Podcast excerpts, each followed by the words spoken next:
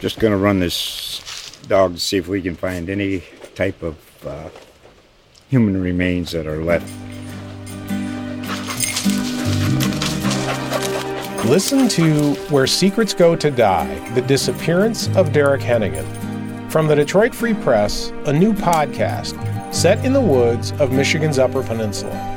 Available on Apple, Spotify, Freep.com, or wherever you get your podcasts.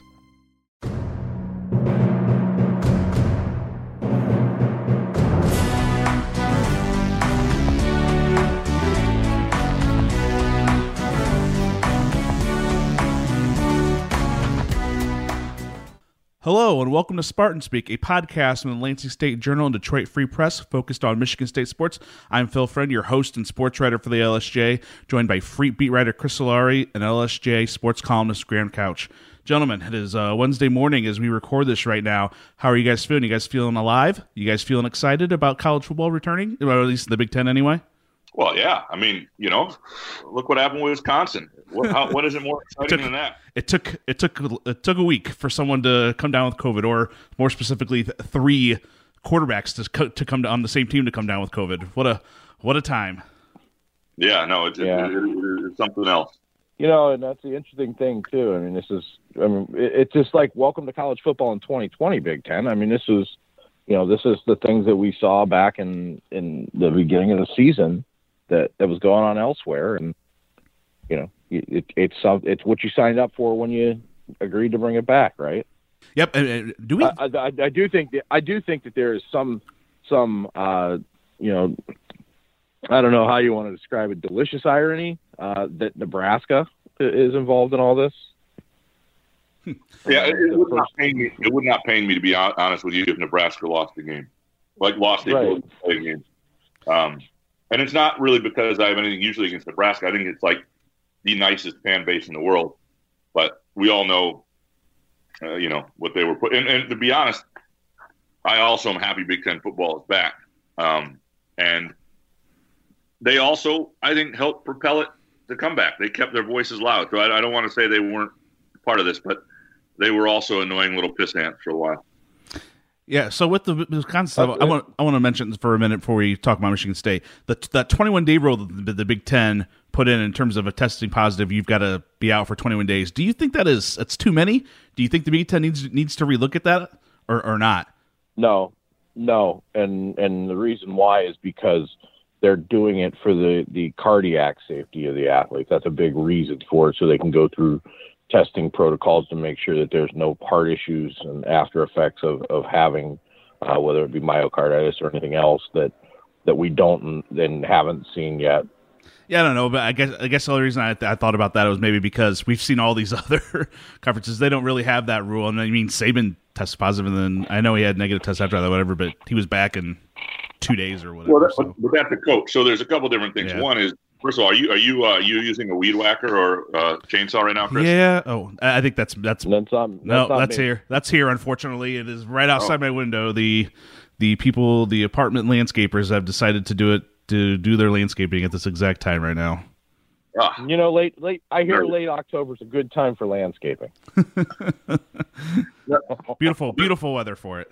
I'm with Chris on the 21 days because what you're trying to do, you know, when you do less than that, it's to protect other people, right?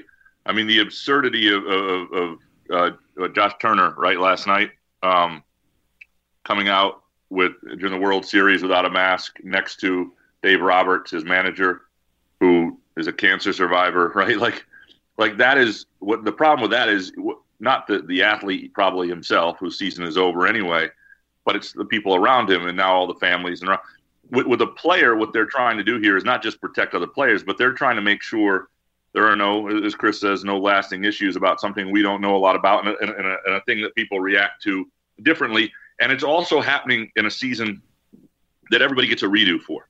I mean, like this is not. Uh, I mean, Antjuan Simmons, you forget, is now a junior. Rocky Lombardi became a sophomore. I'm not saying these guys won't leave, but all these guys can come back if they want. And, and this is a a totally it, it's it's sort of a, a freebie year in that sense. And and the other thing is we ought to be caring about the long term. Like, yeah, I, I, it stinks that Graham Mertz might miss the Michigan game or whatever, but you know, it, it, really if that's your concern, it, your value structure is screwed up. Fair, fair enough. I just thought it was. Uh, I thought it was interesting. I I kind of thought Big Ten might go back and look at it, but uh, who knows? Who knows? Probably not. I think you guys have convinced me. No, I, I, think, I you guys have convinced me that that one way. I think that's a that's a major reason why they did went forward with having the season this fall in the first place. Yeah. All right. Well, well, let's move on from that a little bit. Uh, we got a lot to talk about today. First thing uh, we'll do is we'll talk about yesterday's press conference with Mel Tucker and his comments regarding the, the school down the road. Uh, the media also with Antjuan Simmons and Rocky Lombardi, and we'll talk about what those three talked about. Uh, then we will talk a little bit about the Rutgers game uh, that happened uh, five days ago. But I think people are, at least fans anyway, are still uh, not happy with a lot of things that transpired in that game, and we'll talk about what's sticking in our minds uh, four days later. And uh, believe it or not, it's Michigan week. So you know, with the the Wolverine game on Halloween afternoon, we'll talk about the Michigan game in the in the build up to that, and then we'll make our predictions. All right, guys. Well, let's start with uh, yesterday's press conference with with with Mel Tucker. Uh, Chris, I'll have you go first here. What, what was the thing that really kind of stood out from you, or that you really want to talk about that uh, maybe took you back a little bit by, from stuff that Mel said? Well, I think to me the biggest thing was that I mean he, he did address the the I, I think the overreaction obviously is there, but you know you hear people immediately start calling for a job. I don't know how much that's hyperbole, how much of that is actual frustration. I mean, but the reality is, I mean, if this ha- if this game happens against Minnesota, um, and, and you lose like this against Minnesota, you don't have the same backlash. You know, if this happens against even Indiana, um, maybe a few years ago it might have had some of it, but but because it was Rutgers, because of the opponent, because of the way everything transpired right. uh, in those first, I mean those first, you know, maybe 20 minutes of the game. You know, I think it was the first six drives that ended up in you know, outside of the turn, the touchdown, I mean, there were turnovers, there were turnover on downs. I mean, you know, that was uh, it was as bad as it, as you could start a coaching career, and that's not hyperbole. And how much that was on Mel Tucker, how much that was on the circumstances, how much that was on the past regime, leaving the cupboard somewhat bare. Um, I think there's there's a lot of there's a lot of things that go into it. I don't think it's just one. Uh, and some of it goes on the coaching staff for not having them ready, but and not dialing it back. Maybe that's that's a hard thing. Uh, but anyways, I think that you know it, the, the one thing that stood out was, was Tucker seems staying the course um, with his message. I think that's then that's important. I think that's important in terms of he talked about as a leader you have to turn a page quickly as a coach. Um, you can't dwell, and you have to set the tone for everybody else. And you know, I think I think that was that is the right message at the moment. The only problem is that, hey, Graham, you you you're turning the page right into a a giant, hairy, woolly mammoth. Ready, staring you down, ready to stomp you. Yes, one that looked very, very good against Minnesota on Saturday night. So there are a couple things that stood out to me. One is is sort of what Chris was talking about. It was his tone.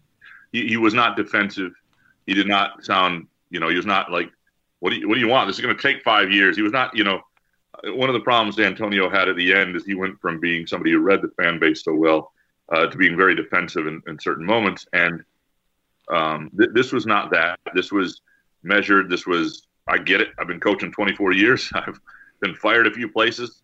Again, this is why you, you hire a, a head coach at 48 years old and not 35 often because they've been fired. They've, they've seen, they have some perspective. They've been part of rebuilds. They've been part of building it. They know what they have and, and what's in front of them. I, you know, here's an interesting dynamic too. I've started to think about. Last week's game went about as badly as it could go for a debut. Yes, but that is a very short-term way of thinking about it. Because if Rutgers had been just the miserable bunch of SOBs they usually are, then and Michigan State had won by two touchdowns, but been the same exact team that they are. The expectations going into this week would be different, and people might think the, the, the line, the Vegas line, might be 12, and people would think maybe there was a shot at an upset. And I think what happened last week, as bad as it was, could help this week. Now, Michigan State has to not turn it over like that. They have to look prepared. They have to look physical. They can't wither no matter what the score is. Um, but if, if, if this is a game, even if it's 38-17, where Michigan State, you know, shows that they can, they have some athletes they can score with, and and uh, they they don't get just run over completely. It looks like a competitive game on the field for a while. Like what happened last week will actually help that be okay.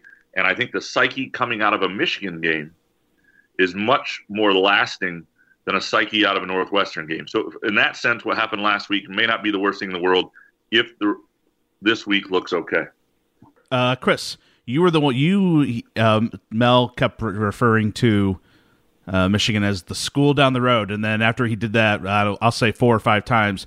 You actually asked him about why he was calling the school that. Uh, what was kind of your reaction to his response? And I mean, do you think it's a? I mean, what do you think about him just referring to Michigan as that kid? Or, or do, do you think it's something that will stick and something that gets his team motivated, or is it just a little ridiculous thing that maybe that you don't need to worry yeah, about? It, it, it's kind of a weird thing. So, I, in, in listening to back to it, you know, when he talked about the rivalry, uh, he talked about Michigan, Michigan State. He talked about Auburn, Alabama. He talked about Georgia, Florida. He talked about the Steelers, Browns, you know, Bears and Packers. All these NFL rivalries, all these rivalries that he's been a part of as a coach.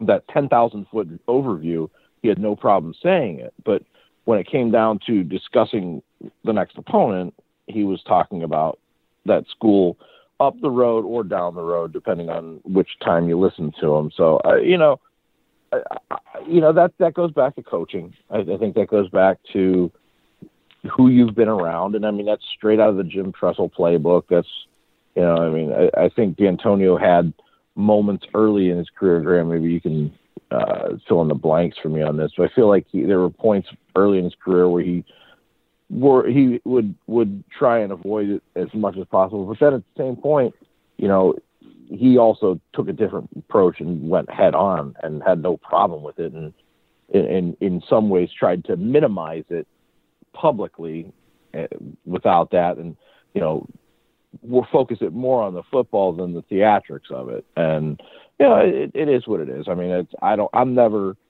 you know, I, who was it? Uh, was it Urban Meyer that had them get rid of all the M's in around campus at Ohio State during Michigan week, and you know it's you know that it's certainly one of those things that uh, that it comes with rivalries, but it's you know it is what it is. I, I I'm not a big fan either way of it. Graham, how about you? Yeah, I don't like it. Um, I but I don't. I mean, it just. I mean, it's not like it's a big sin or anything. I just I hate that stuff. I hate the. I mean, I hate the school up north for Ohio State. I hate the remove the M. Like you know, I, I mean, I, I get it, but it just I, I like the way Dantonio did that really well, where it was not hiding from mentioning it. It was taking Michigan directly on. If, if you're, I, I think that speaks to where Michigan State's fan base is more. Michigan State is not historically in a place where to pretend not to mention Michigan works. you know what I mean? Like Michigan yeah. State is an insecure institution that rightfully thinks Michigan has treated them poorly over the years, and it matters. And Dantonio hit that tone, and that's a tough tone to, uh, to take. But that's the, the great thing Dantonio did before, you know, he won all the games before they won three Big Ten titles and went to a playoff and won a Rose Bowl and won 36 games in three years. He he spoke the language that MSU fans needed to hear when they needed to hear it, and he flipped the script on that rivalry. Now, Michigan was in a different place at the time, but um, you know, and he, you know, what he said after the Michael Hart chuckle and, and little brother moment, and then what he said the next year after they beat Michigan, and then in 2009 saying, you know, this rivalry has a way of defining you, and then continuing and te- he always had he knew when to have a little jab, he knew what to. And, and that's something you got to find your footing on. I don't have a problem with Mel, what Mel Tucker did. I just I'm not a fan of the pretend something doesn't exist crap. Um, Defi- it, it was defiance. I mean, that's what what Dantonio had. He defiance yeah. of the past, and really you know, it worked. In, it worked. It worked in his favor. Um, you know, I wonder. I and, and, again, we're in weird times, weird circumstances. I wonder if it would have been a normal off season if you know if Tucker had time to really. Because I don't know. I mean, how much do you think this coaching staff had a chance to really even think about Michigan up until this week? Probably not much at all. I mean, considering you you had to you had three, you were preparing uh, in the summer to face Northwestern, then you were preparing to face Minnesota, and then all of a sudden you had to prepare to face Rutgers. You've already prepped for three opponents, and you only play one game. Yeah, and I think you know the other thing is I was listening. I wrote a column uh, that went up uh, Monday evening on you know just sort of the, how this rivalry will and, and both rhetoric and results shape his relationship with MSU fans and how it did for Dantonio. And, and one of the things I went back and listened to his press conference from their win in overtime against Nebraska last year, and he was really good. It was very subtle, but it was very much we knew we'd wear them. Down. We knew they'd wear down. We knew we were the best conditioned team. You know, that sort of stuff. That I think he wants to be a staple of his program. And you got to remember when he took the Colorado job, he starts in December with a full off-season conditioning program, recruiting class, spring ball. He could feel that way. I don't think he feels that way right now. Um, and so it, it's a harder thing to have. The things that are important to you about having bravado, like talking smack, doesn't work when you don't have uh, the pieces to back it up. And when nobody pokes you and you don't have the pieces, you shouldn't go at them. Like, I, and, and I don't think he has yet, but I'm just saying, like, you know, Mark Dantonio didn't say anything before Mike Hart's comments in 2007. Eh, well, that was the Appalachian no, State not, comment not, is what started the whole thing down the road when when in in the post game with Will Tiemann, Dantonio said, you know, uh, Michigan. Uh, Will Tiemann told him, you know, Mark, uh, Appalachian State just beat Michigan, and he goes, "Well, let's have a moment of silence for him." That's what got it all started. well, that's true. That's true, and that was a snarky comment, but uh, yeah. But but at the uh, same point, that's the defiant tone that he took from the outset at at uh, at his biggest rival, which, you know, you know, that's a that's a high risk, high reward move, right? Like, what happens?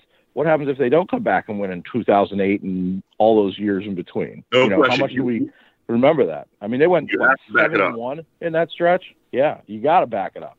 And I think that's the interesting thing I think about Tucker. It's like, you know, anybody who's a realist in this situation understands the situation that, that Tucker has been put in from a football standpoint. I mean, it's preposterous. I mean, you you saw I, I, think as that game against Rutgers went along, you saw things started to smooth out a little bit. Um, but how for that? My goodness! I mean, that's that's why you uh, that's why you have spring practice. That's why you have all, all this fall camp. I mean, you know, football's a game of repetition, and if you don't have that repetition, what do you got? In reading what the things Rocky Lombardi said yesterday, uh, I thought his responses were, were, were pretty measured. You know, pretty pretty good for someone who was uh, coming off a little bit of a rocky debut. Nailed it. Um, what did you guys think of, of the way Rocky? Yeah, how long you been waiting for that? How long have you been holding that one? had it in the Come back on, pocket man. for had it had it in the back pocket for a year now. Uh, what did you guys think you of his halftime? Yeah, that was you at halftime, didn't you? yes, you caught me. Uh, what did you guys think of his response to to the way he played on Saturday? I thought he actually played. I thought it was the right response. I think what Mel Tucker knows is what a lot of people are should know about Rocky Lombardi right now. Um, number one, again, he's not an older quarterback. He's a sophomore now. People forget that. Um, but he's also, and I don't know what his ceiling is. I don't know if he's the best guy to win a, a, a Big Ten championship with. I, I do think, though, that he is a guy who this year, given how difficult some things could be, how much pressure he might be under, how hard it may be to run the football, he is a uh, a tough kid. He is a physically sturdy kid. Uh, I think he's a decent leader. I don't think he's somebody who's going to get rattled or lose his confidence. He's got wideouts, and and and I think that's not a bad way to go through the season. It's not that other guys shouldn't get opportunities if they're if they present themselves and you want to take a look at other guys and get. But I think there are a lot of reasons why Rocky Lombardi makes sense, and you can sense it in Mel Tucker's voice when he talks about the leadership and the things that grow. I mean, the numbers were, were decent. There, there was nothing that happened with Rocky Lombardi that would make you think that that was the wrong decision. Um, after after the first week, and that may change as they face stiffer competition, and and, and he'll have to do more, and he'll have to eventually hit on some deep balls. And if there's a better quarterback in practice, I'm sure we'll see him. But I, I also think for this particular team and this particular time, uh, he's a pretty good quarterback, and we we now have to remember he is a basically he's a fourth year guy who's essentially coming out of his freshman year eligibility wise. And and this is his fourth start. I mean, it's rare that you have that many starts um, coming into a season like this. I mean, Dantonio never really had a guy who had multiple game starting experience coming back after losing a starting quarterback. Um, but you know, and I think that you had to because of the season. I think, in particular, you know, you had an off season in which you know those young guys did not get the kind of snaps and the the work with the receivers uh, that that they normally would. Um, you know, if if there's an off-season competition, perhaps it's different. Perhaps Rocky Lombardi's even better than we saw on Saturday. Because I thought that he, there were moments where he had, I mean, he had some good throws in that game, like really good throws. If you go back and watch, I mean, the third down or the fourth down throw to Matt Dotson put it low and just where his he can get it. Um, the touchdown to Nailor, he threw the out to him away from the defensive back coming on, and the touchdown to Reed in the fourth quarter was about as good as a throw as you can get. And there was one that kind of, I think, bodes better for the future than people realize. Is that at the end of the first half, uh, he he sent Nailor on a fly route down the left sideline and just missed him. I mean, but it was a beautiful ball, right? Um, it, it, was it had good velocity, good height on it, good distance. Um, he allowed his receiver to run under it. That that to me, when you've got guys with speed on the edge, um, you got to be able to put the ball up so they can get to it and get under it. Great play by Tre Avery to stop that. Um, who I think I think Tre Avery had maybe the best, might have been the best player on that field um, on Saturday.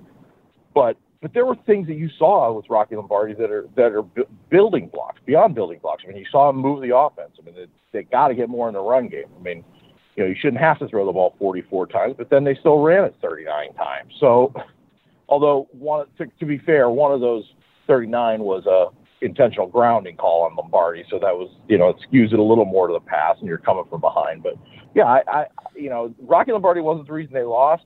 Um, and he could be the reason that they're in some games uh, if he keeps and continues to play the way that we saw on Saturday.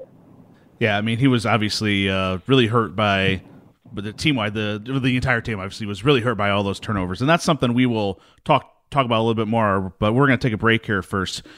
When Michigan State turned the ball over for the seventh time against Rutgers, Spartan fans certainly needed to chill out. Seems like with everything that's going on in the world today, we all need a moment to chill out. There's only one beer out there that's literally made to chill, and that's Coors Light. Over the last few months, we've gone from no sports anywhere to sports on television everywhere. Coors Light is the official beer of watching any sport or any team. So whether you're watching the Spartans or the World Cornhole Championship, crack open the mountain cool refreshment of a Coors Light. It's as crisp and refreshing as the Colorado Rockies, a perfect moment to unwind. For me, I reach for a Coors Light whenever I'm home and a game is on, and I actually did that when I was watching the Minnesota Michigan game on Saturday night after we were all done with the Michigan State stuff. So make sure your refrigerator is stocked with Coors Light. When I need to unwind, Coors Light is the one I choose. Get Coors Light in the new look delivered straight to your door at get.coorslight.com. Celebrate responsibly. Coors Brewing Company, Golden, Colorado. All right. Well, let's talk. Let's go. Let's go back and look at the Rutgers game a little bit here. I mean, obviously, I think oh, we. Let, let, let, us just talk about the live read skills of Phil Friend. I, I mean, these are these are yeah. the tones. I mean, you are you are a voiceover savant, man. Like the, the, the, jobs that are going to come for you. Of course, Light is one lucky company, Phil Friend. I, uh, I, I did spend a couple. I, I spent some time yesterday practicing that to make sure I didn't uh, mess it up when I actually had to do this live recording. I, I will say I will say that um, there's one person who's really, really sad that we picked up a, a good Coors Light sponsorship like that, and that's Cody Tucker, our uh, our former Spartan Speak yes. mate. Um, by far, by far, the he, biggest fan of Coors that we know. Easily, easily, he's in Wyoming right now, crying in his Coors Light that he's not here to talk about Coors Light. and he is, frankly, uh, one of the reasons Coors is the empire that it is, is, is the amount of beer Coors that uh, Cody Tucker is, is drank. Uh, it's true. It's true. If I'm not mistaken, he's a, he's a Coors um, original guy, right? Yeah, yeah. You know, there's no light beer in Cody. Look at that frame. Well, let's move on to the to the aforementioned turnovers here. Obviously, I mean, I think we all think those seven turnovers are an aberration more than anything else. But I mean, it's definitely something to keep an eye on uh, going forward, especially with Jayden Reed's two fumbles. Now, I think the Jayden Reed's two fumbles were I don't think that's a thing to worry about going forward, but it, will be interesting to. See. But I think people like Jayden Reed even said this on. Uh, I can't remember if it was Saturday or, or earlier this week, but I mean that's something people are going, teams are going to attack it and and watch and you know attack and see if they can see if that's how they can you know make him less of a uh, you know less of a target or at least at least of a target for Michigan State anyway. So I I guess what the seven tur- what do you guys make of the turnovers in in this game? Is it like Chris? This is something you've talked about all times. Just simply due to the fact that they just haven't had enough practice time and then there was just a little bit of rust. Well, I think that's a big thing of it. I mean, holding onto the ball. I mean, you you listen to Tucker. Uh, during their, their camp. I mean, he's tell, he's yelling at guys, ball security is job security, the ball, the ball, the ball. And, you know, one, if a coach is saying that, why is he saying it repeatedly? Sometimes there's the ball's getting on the turf in practice, right? Um, you know, from the game standpoint, you know, the Reed fumbles, you know, I wonder how much of that is the time off that he's had. I mean, he had over a year and a half off since he last played a football game, and the last time he played a football game was was at the, in, at the MAC level. So, I mean, you know, yeah, they hit hard, but they don't hit as consistently. And give Greg Schiano's team credit because they were they were hawking the ball too. Um, you know, you watch the defenders coming off the edge, and uh, their their hands were active and high and trying to knock it out of Lombardi's hands, and they did it uh, once at the one, and then they did it another time when they were coming in, and that got ruled a forward pass, and you know, so that would have been an eighth turnover. Um, you add in the two turnovers on downs, that's almost 10 turnovers right there. I mean, that's, you know, that, that's, I think, um, you know, is it an aberration? Well, you hope so. Um, but, you know, the, the things that you saw, the, the interception that Lombardi threw, uh, on, on that, the one where he and Reed, Reed was running the streak and he threw the out. I mean, that's stuff that, that usually is, is ironed out in spring practice that you didn't have. So I mean, you got to clean it up in a hurry. Um, there's no question because you know if, if if ball security is an issue, you know it doesn't matter if it's seven, ten, or three. just at the wrong time and the wrong point in the field. Um, that could cost you. I think the Jayden Reed thing will be interesting to watch the turnovers because he's obviously their dude and they've got to go to him a lot. And and you know I remember years ago when it, it was a little bit of a thing for L.J. Scott. Um, and you know it, it, can become something that becomes a thing even if it wasn't a problem for you before. So you, you don't want to see it continue or it will it is sort of a thing. Um, you know and, and the, the miscommunications at receiver and quarterback you'd like to think as, those guys get on the same page that stuff will get corrected. And, and i think there was probably some of it trying to do too much. Like if you're Jayden Reed you've been waiting to play. And you just you get out there and, and you're looking to make a play and he did make some plays and, and um, you, are just not thinking in that regard like you probably need to um, going forward. But yeah, no, that if this team is nowhere near good enough to have turnovers be part of their identity, they that needs to be um, no question scrapped. I don't think there's any way that's gonna, that's going to be that high the rest of the year, but well, I guess we'll wait and see. Especially with the Michigan defense that that looked lively against Minnesota last week and caused all sorts of problems for Tanner Morgan. Uh, one thing I do want to mention about the Rutgers game is I, I thought it was. I mean, let's talk about the running back situation. Uh, I think I think I speak for a lot of people. I was very surprised that Connor Heyward was the guy who got the start. I mean, for for many reasons, especially you know Elijah Collins coming off a great year, uh, the fact that Heyward entered the transfer portal last year after after four games and comes back and is the starter for the opening snap. Now, obviously, you know when Mel Tucker comes in, that's that's a clean slate type situation. But and Tucker, I think, has has even said that. But I, I still think it was a little shocking to see. And then we saw the I'll call it the emergence is, is a strong word because I think he only had like 44 yards or whatever. But the, there were a, a, handful of runs where Jordon Simmons, you know, a, a true freshman running back, uh, looked lively, and you could see there's a reason why he had offers from LSU and Georgia at, at one point in his high school recruitment. So, uh, uh, Graham Heyward starting, shocked, surprised, not surprised. Um, not. I mean, surprised, but not shocked. I mean, I you know, I mean, I think we all thought Elijah Collins was the incumbent. You know, I'd, I'd heard whispers that the running backs did not look great in um, camp, and, and if, if that's the case, that probably Elijah Collins because he's the guy who looked great last year, and um, he didn't. And so I, I don't think a lot of people were upset with it, but when Elijah Collins ran, he he looked slow. He did not look like himself. I don't I don't know what's going on there. I don't know if you know the other thing you have to keep in mind about these guys, and I don't know if it's it, but at one point the season was canceled. And I'm going to tell you right now, if I was in college and you canceled my football season, I would have had a full size deep dish pizza in my stomach within 12 seconds. I don't know, you know, in terms of just complacency or, you know, uh, how seriously you take a week or do you just, you, you've been training in the off season. They tell you the season's not going to happen for a while. How, you know, maybe there was something there. I don't, I have no idea. I don't know. I have no idea if he's dinged up. He didn't look like the same guy.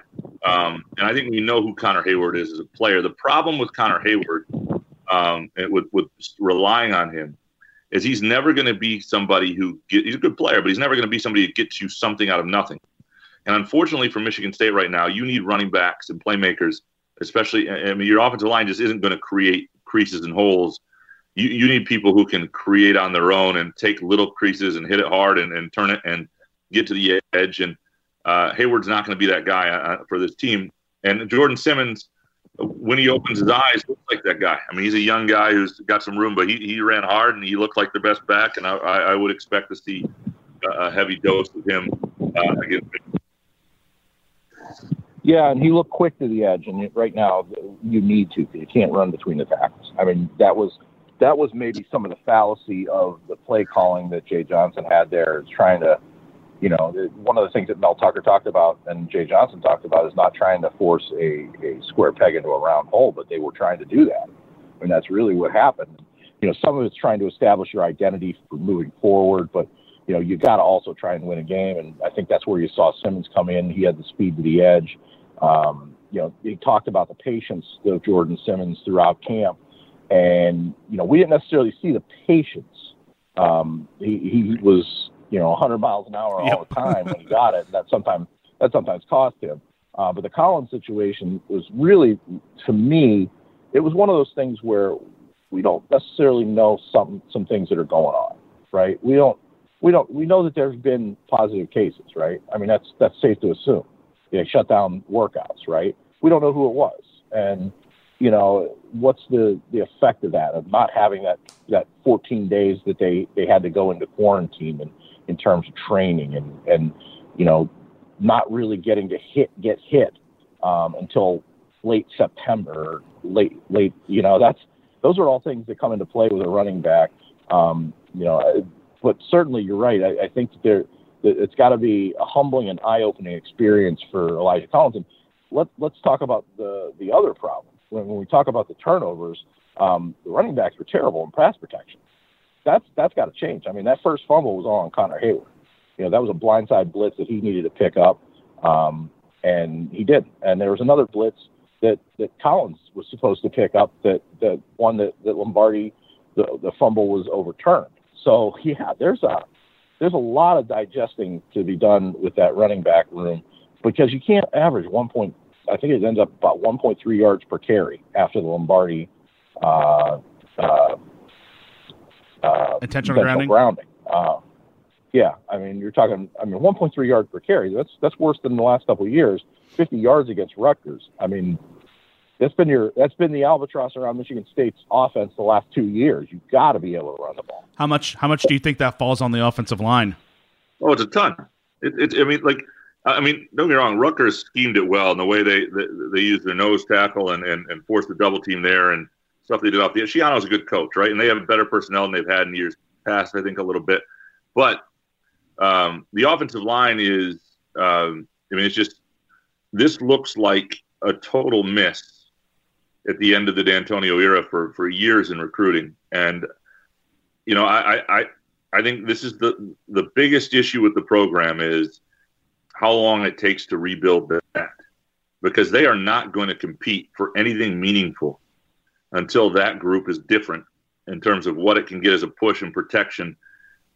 And I, it's I, I don't know when that's going to happen or how much of it has to be overhauled. They certainly have to recruit better at the tackle position. I didn't think they played all that great inside um, this past week. You know, I don't think it's entirely on them. But now it's up to the coaches. You know what you have, and you may want to be something but you got to help your team. It's sort of like when you watch Nick Foles play quarterback in the NFL. Talk about a brief Spartan quarterback for a minute. Nick Foles is at his best, even though Matt Nagy doesn't seem to understand it with the Bears, when he is in tempo, when it's like his world at his fingertips and they're moving. And, and I, I think you're going to need to spread it out tempo. You're going to need to do some other things um, to give these guys a chance because they are what they are, and what they are is not competitive at a Big Ten level. And I think some of it you you also have to kind of you you kind of have to take into account that they've had less than a month to really install everything, not just not just Sure. practice, to install what they got to do. I mean, this is stuff that would have been done in March. You know, the, the basics are still there. The coaches are trying to figure out how to dial back and and go not just vanilla, but also simplify things so the players know what to do. And sometimes when you simplify things, that, that gives the defense a heck of an advantage. Um, you know, there's a lot going on that that you know that needs to be corrected, but you know, how do you how do you correct them without having multiple practices? How do you correct them without having two a days? How do you all these things that that um, that in the past coaches have had at their disposal this year aren't available. So I mean, it sounds like excuses, but when football's a game of repetition and you don't get the repetition, sometimes this is what you see. Graham, I, I, I think Mel Tucker's staff agrees with your offensive line recruiting assessment. I mean, we, we've talked about this before on previous Spartan Speaks, but the, the size of the offensive linemen they're recruiting now are already, you know, in the high 290s, low 300s. They're not taking, you know, 250, 260 guys and then going to build them up to 300 pounds. So I think that'll be What an you- interesting thing to watch going forward. there are different philosophies with it and different approach. Like, I mean, there is something. Sometimes the, the best left tackles are kids who are tight ends that you sort of you put on the weight, you see it in their shoulders and their thighs, and their and you think, boy, that kid could be a, you know, he's an athlete. Let's let's let's make him a tackle. But yeah, it- yeah, I, I agree. Is, is the guy. Yeah, yeah, absolutely. The Cole Chewin theory. And so, you know, the, the other thing is, this is why you give guys multiple years before you say this is their team and you judge them in football. I, I do not think. I mean, there are lots of things you'll be able to judge Mel Tucker on week to week, season to season, uh, and year to year, and recruiting and and development of players and all sorts of stuff. But if you if you want to judge him on beating the top of the, the Big Ten East and competing for Big Ten championships like Dantonio did at its best, and you're thinking anything before year four, then it, it, I mean, this is the problem with when Dantonio left and how he left it, and it, it stinks. I mean, he left the program how he found it, right? I mean, that's ultimately he had a great run, um, and he proved for a while it can be. Uh, and, and and you know uh, there was some bad luck. The, if the 2016 class goes differently, then you know, and it could have gone differently. It really could have. Um, then and and you had a certain different leaders that year, and uh, it, it, you might have been able to up your recruiting. The whole system might have been different. Uh, if he leaves after 2017, after you have that bounce back year, and then you've got a young group with a new coach, and and you know that the program might have sustained what he built. Instead, he George Perles did. He did what most coaches do. They don't really understand. They they can't. They, they've lost something. They're not recruiting as well, and he he hung on. And now th- this program is where it was when John L. Smith left it and Dantonio got it. In a lot of ways, it's where a lot of coaches have taken over it. I mean, and what they don't have, frankly, is they don't have, and maybe they do it. Receiver and and you know Antjuan Simmons, a heck of a player. Naquan Jones, there's some guys on this team, but you think about, you know, the the, the game 25 years ago with with um, you know when Saban's first year against Michigan. You know, he's got a second round NFL draft pick quarterback. He's got Muhsin Muhammad and Derrick Mason at, at receiver. He's got, um, you know, he had Ike Reese. He had, you know, there were a lot of really good players on that team. And then very quickly, the team that upset, like if you're thinking about upsets this week and upsets for this season, you know, the, the, great upset in, that, that I always remember in MSU history is the 98 game against Ohio State and a four touchdown underdog and all that stuff. Know, that team had Sedrick Irvin, Plaxico Burress, Robert Smith, Julian Peterson, had you know NFL corners, uh, you know NFL. I mean, they, they, that team had dudes everywhere, and they had holes too, and that's why they weren't even a bowl team that year. They only they won six games, but you need that. You need guys that no matter who you're playing are just they're going to be absolutely as good or better than the competition to pull upsets. And I don't think this roster right now. I think they'll be able to get some at receiver against just about everybody, but I don't think this roster right now can do that. you know, it's it's funny you bring up that that Ohio State game was year four of Saban, and he had time to recruit and bring in the guys that that fit what he in his philosophy were. Um, and then that's when you saw that that ascent begin for the 2019 season. Um, that, that, 90, yeah. that 95 game against Michigan, though, is, is one that I'm, I'm kind of digging in on a little bit right now because I think that that's, you know, I mean, that the parallels. I mean, Michigan was coming off a huge win over Minnesota that week before, and Michigan State got absolutely waxed at Wisconsin the, the previous week, and I don't think many people were giving Michigan State much of a chance. I think it was about a 14 or 15 point spread at that point. Uh, a lot different than this one, but but you're right. They had some guys that had experience. I mean, you had a you had a, a quarterback in Banks that, that had started, and you had receivers. I mean, people forget Muhsin Muhammad was their number three receiver. I mean, he was barely used compared to Nigea Carter and and Derrick Mason. Um, and really, their one their one fourth down, one tip pass by Charles Woodson, an amazing catch by Derrick Mason away from losing that game. But instead, um, because it's a rivalry game, because you have guys that have been experienced in it, um, you were able to to have the mental resolve to to pull out a rivalry game. This, this group doesn't necessarily have those guys who have been in this situation. Um, very few of these guys, particularly on the defensive side, have have played in this game, and you know that's you got to be able to to understand what's happening when it comes to a rivalry, when it comes to how much more the intensity amps up, um, which is going to be interesting to kind of see how this group uh, reacts to that. Because, you know, I do think there's more talent maybe than some people think, but it's not experience at all. I mean, you know, the, the, no. the thought last year of going with the defense and, and basically rolling the starters for about 85% of the snaps – um, really didn't do the future much credit. I think I think it's less about to me it's less about the the people that that, that were brought in and more about the fact that they haven't had much experience and you know you, you've got a base level that you're starting with with in, in a shortened season compared to if these if, if a guy like Chase Kline or you know Shakur Brown or some of those other guys got a lot more experience last year, um, you know, you know, including the offensive side with these receivers. I mean that's you know, that's that's going to be to me, uh, you know, how how mentally if they fall behind like they did in that Rutgers game, are they going to be able to survive in a in a rivalry setting?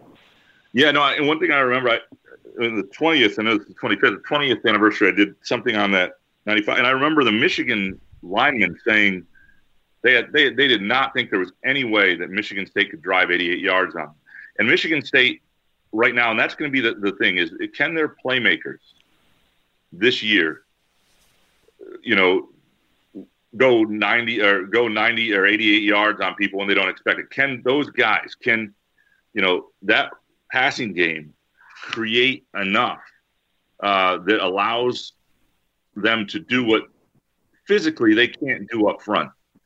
Um, and I, I, think that's what we don't know. Uh, they, they, they, have had the, the, passing game in other years uh, to do it. I think these receivers are really, really good. I think um, you know, it's. Uh, well, who's your Scotty Green? That's the big question because remember on that 88 yard drive, they were able to go no on question. the run a little bit too. I mean, they they they were able to mix it up. I'm not necessarily sure you can with this group right now.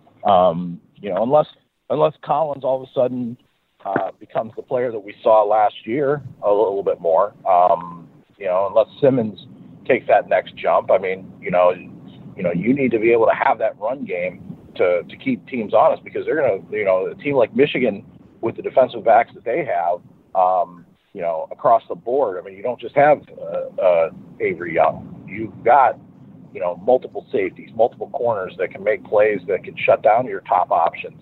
Now, what do you do? You know, if, those guys are blanketed, you got to have something to go to. So, so the thing that I'm kind of looking at is the defensive line. You know, Michigan's defensive line was uh, to use a Mel Tucker word, relentless all all game versus Minnesota. And this is a Minnesota team that a lot of people like to potentially win the Big Ten West this year. And they just they, they were getting to Tanner Morgan. Felt like every other play, and we saw Rutgers, you know, get to Michigan State and Rocky Lombardi quite quite a bit last Saturday. So I'll be curious to see what kind of adjustments Michigan State makes in their protections and, and stuff like that, and, and how they try to counter what the Wolverines are doing yeah, especially late in that game, I thought they just they turned up the pressure in that fourth quarter on Morgan and just absolutely squelched out any chance that Minnesota would have had to come back through the air um, by getting in there. You know, that's, you know, but I think in some ways that's maybe a little different that, that Tucker has a, a minor advantage. Um, and advantage might not even be the right word. Um, he, he, there, there's something there that you haven't really seen a lot of what this team is. But, you know, the question is, is what you saw on Saturday more of, of an aberration or more of the reality? And if that's the reality, then what, and what you see on tape is what you see on tape, uh, then yeah, they, they will be able to tee up. Graham?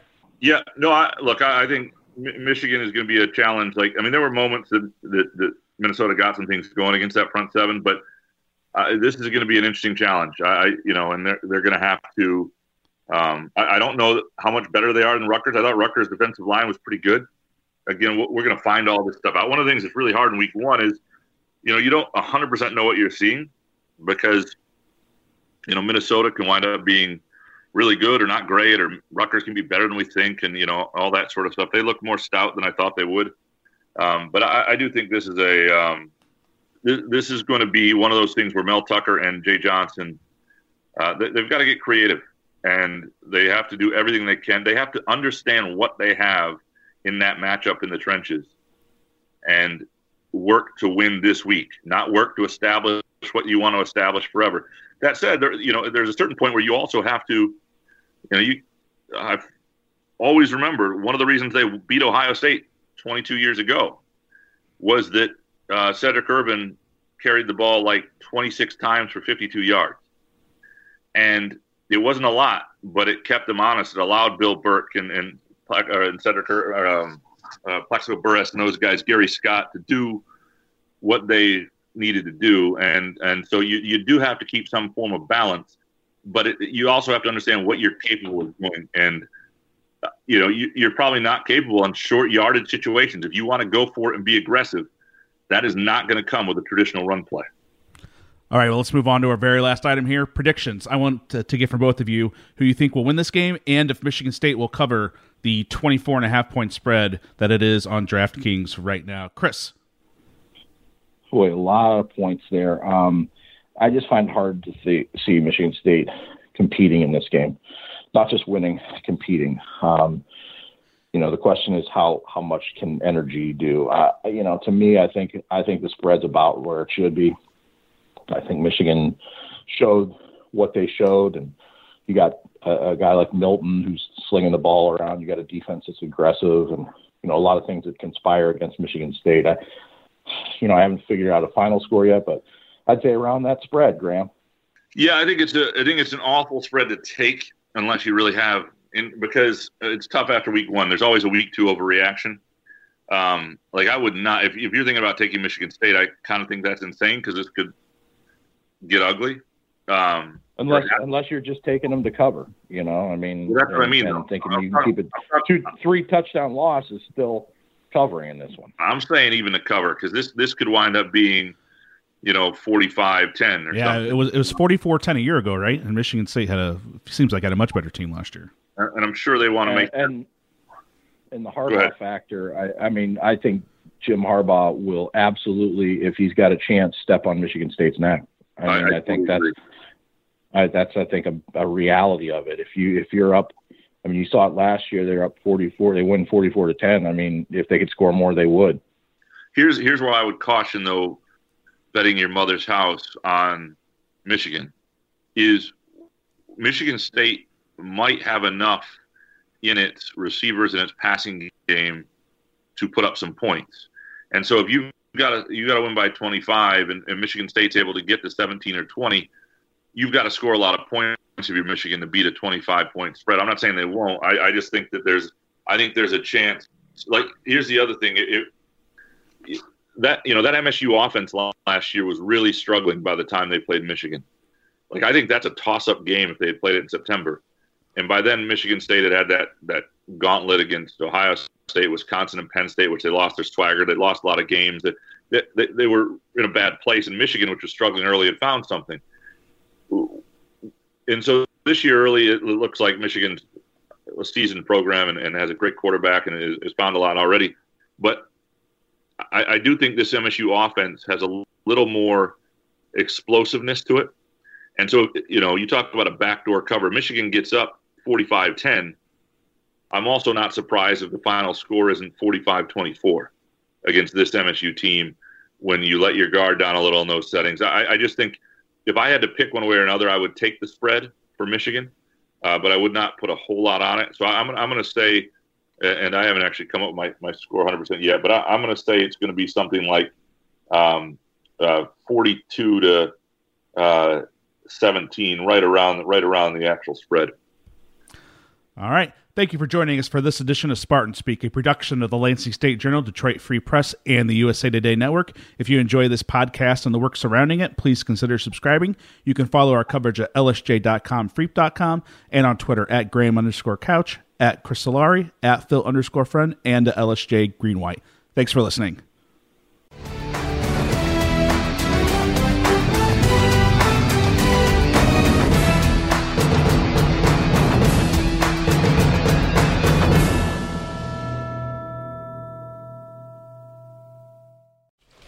Just going to run this dog to see if we can find any type of uh, human remains that are left.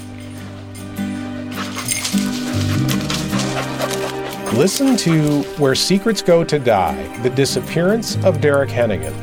From the Detroit Free Press, a new podcast set in the woods of Michigan's Upper Peninsula. Available on Apple, Spotify, Freep.com, or wherever you get your podcasts.